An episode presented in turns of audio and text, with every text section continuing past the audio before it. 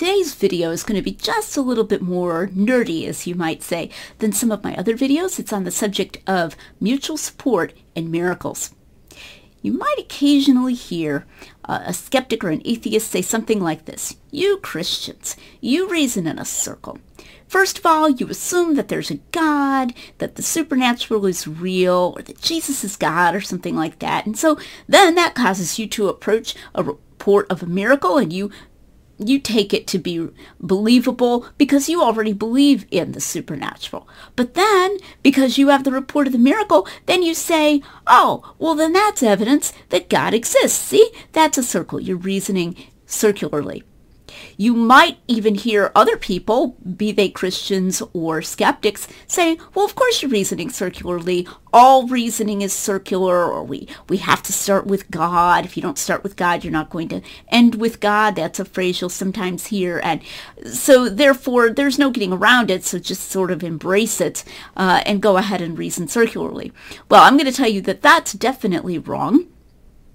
And what I want to talk about here is the issue of two things that are positively relevant to one another and in that sense support one another.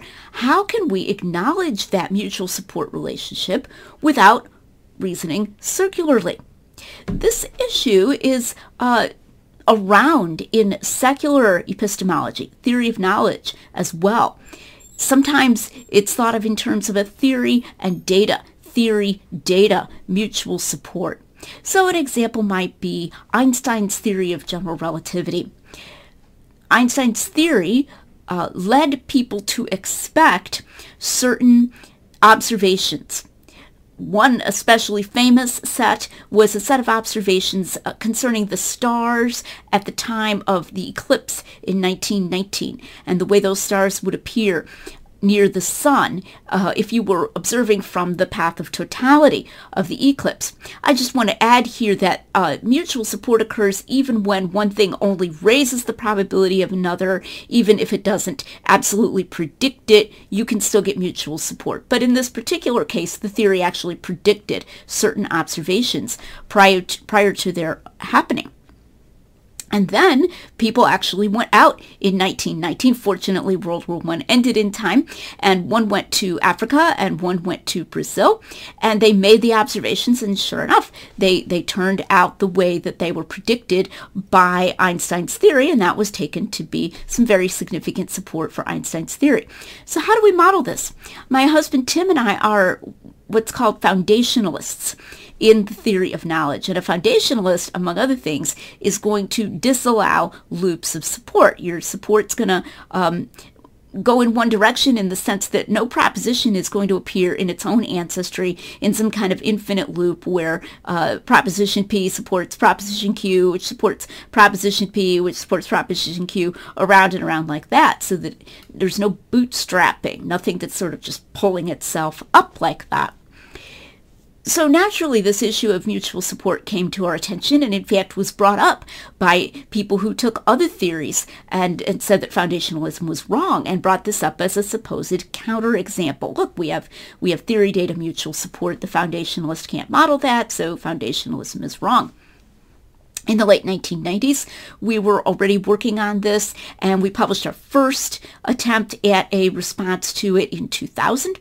Then we became somewhat dissatisfied with that, that that was just a first approach, and we decided to uh, work on it some more, sort of go back to the drawing board.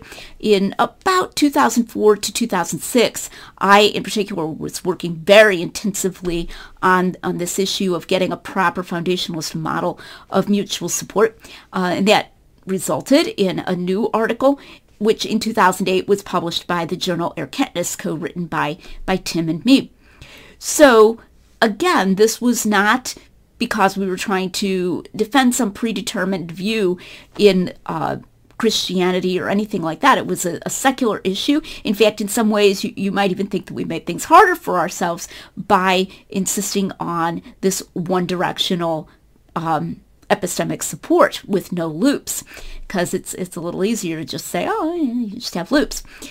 Okay, so how do you do it then? Well, our, our 2008 article introduced a notion that we called the notion of conduits. And in, in very broad terms, you can think of something like, in my example, Einstein's theory of general relativity as channeling the support of one set of data to the other set of data. So, for example, you had other reasons to believe in Einstein's theory that it was true.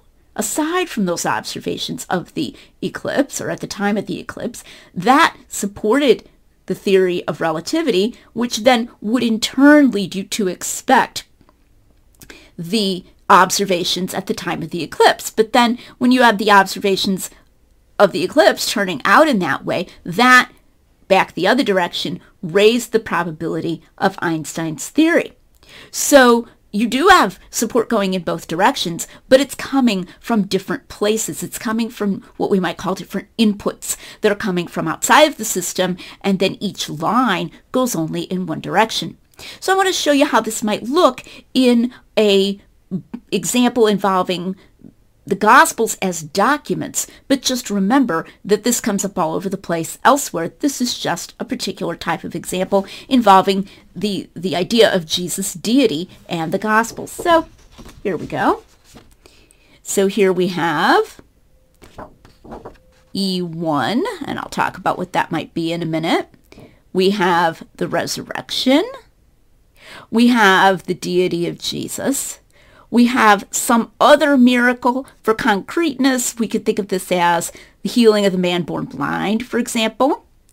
And we have E2. And then you can see arrows going in both directions. And I'm going to be talking about that some more in a minute. Okay. I'm going to post a blog post that has that diagram. And I'm also going to, um, and I'm going to include that as the thumbnail of this video as well. So what might E1 be? And that's the one that's closest to the word resurrection. Well, in this case, let's think of E1 as specific evidence for the resurrection. For example, resurrection accounts in the Gospels.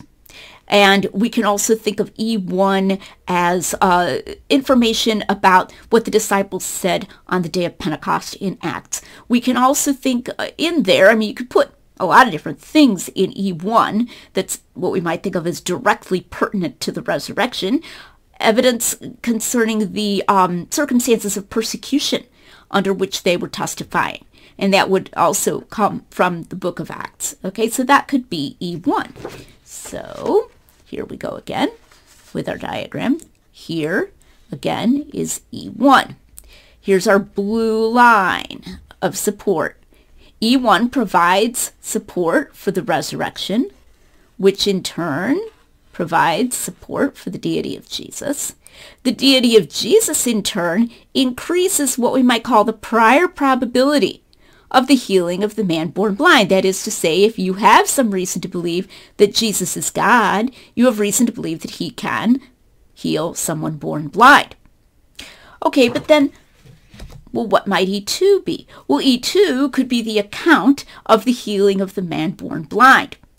Now, ultimately, I'm going to trace this all back to, you know, memories and that kind of thing that are directly accessible to us. But for simplicity's sake, I'm going to call E2 the account of the, of the healing of the man born blind.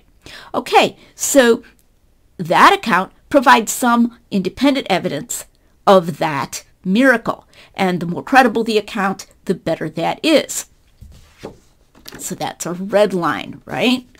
Here's E2, supports the other miracle. That other miracle, in turn, gives us some evidence in itself that Jesus is God, which in turn increases the prior probability, that is to say the probability aside from its own specific evidence of the resurrection of Jesus.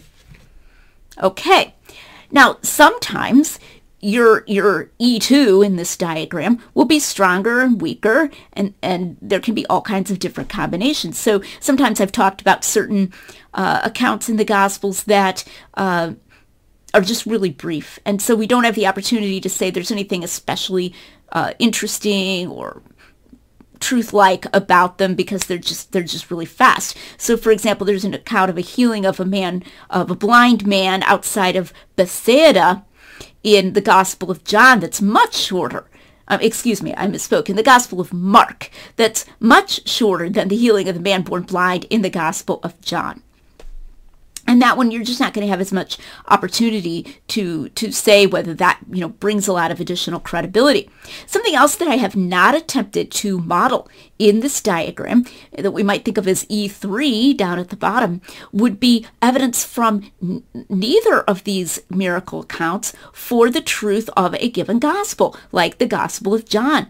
And this would be let's say, undesigned coincidences in other accounts or geographical support for John or cultural facts that support it or archaeological facts, these kinds of things. It's going to generally support the truthfulness of the Gospel of John.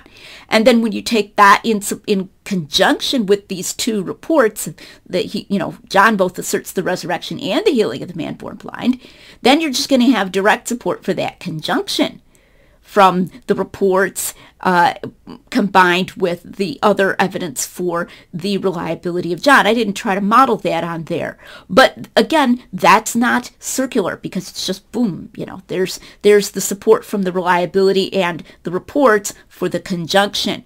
So there's no loop going on. That gets a little more complicated. When you get into Bayes nets, um, you get, you know, lines going in all different directions, but Bayes nets are what are known as acyclic graphs. And that means you have no real bootstrapping, because if you tried to do real bootstrapping, you'd get an inconsistency. You can have conditional probabilities. So for example, you can have, you know, what's the probability of the resurrection conditional just on E1 if you wanted to do that. But ultimately, you're going to want to have a probability of the resurrection conditional on all evidence, and that's got to be your stable single probability at any given one time on the basis of a total body of evidence.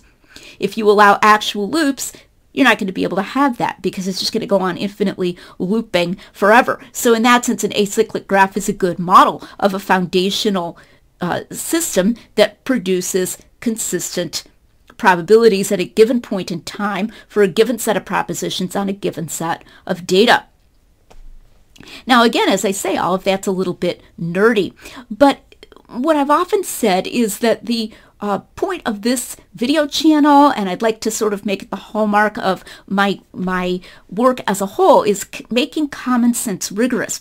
Because I think we all have a kind of intuition, and I think it's a true intuition, that there is such a thing as mutual support we say, you know, I have I have two different neighbors and they both have said that they had packages disappear from their front porches.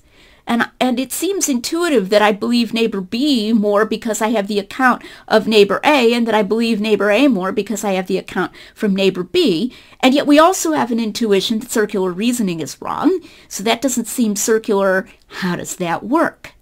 And this kind of a diagram can show us, again, I've somewhat simplified it, how that can, can be possible, how both of those intuitions can be true. This is going to come up anytime you have non-deductive inference and you have more than one line of argument for a given uh, proposition, and it's, it's all non-deductive you're going to have these kinds of conduits and channelings going on, but you can still have consistent probabilities without any actual circular reasoning. So if someone says to you, uh, oh, you Christians just reason in a circle, you can say, well, yeah, maybe some do, but we don't have to, and I don't, and I can give you a general idea of how that works and, and why that works. In fact, this comes up with the existence of God as well. So the resurrection provides evidence for the existence of God, and the existence of God provides evidence of the resurrection. Hmm. Well, but we have other reason to believe that God exists. You might say we have Kalam cosmological argument, or we have a design argument and then that's going to increase the prior probability of the resurrection. But then we have this concrete empirical evidence that Jesus really rose from the dead. And that in itself, going back the other direction, confirms the proposition that God exists. Even if you had a low prior probability that God exists, that, that would raise it. And it would even raise it quite significantly. So, once again, no circle. And this is, I think, important so that these seemingly clashing intuitions don't create a muddle. Now, in closing today, I'd like to talk about a different kind of mutual support, and that's the mutual support between the work I do here on my YouTube channel and my Facebook pages. I've just started a author page, an author page on Facebook, just to make it a little easier for you to get notifications about my new content. Uh, Facebook doesn't always like YouTube content, so it doesn't always promote it. If you're not subscribed here to the YouTube channel and you go over there and follow my Lydia McGrew author page, you can turn on notifications over there. But video content is not the only content I'll be promoting there. Sometimes I'll be making announcements about my books. Uh, for example, my forthcoming book, The Eye of the Beholder, when I have a, a date, a release date in prospect, a specific one, I'll announce it on that author page. And so if you click follow and then uh, under follow on Facebook, turn on notifications. You'll get notifications whenever I post new content on that author page. Uh, and I've continued to maintain my, my non-author, my regular page as well, where I post uh, publicly set content there to Facebook. And again, you don't have to be my Facebook friend to get that there will certainly be some overlap there, but not total overlap. So be sure to be sure to get that so that you can uh, follow all of the new things that I have coming out, and you can get more and more opportunities to make common sense rigorous.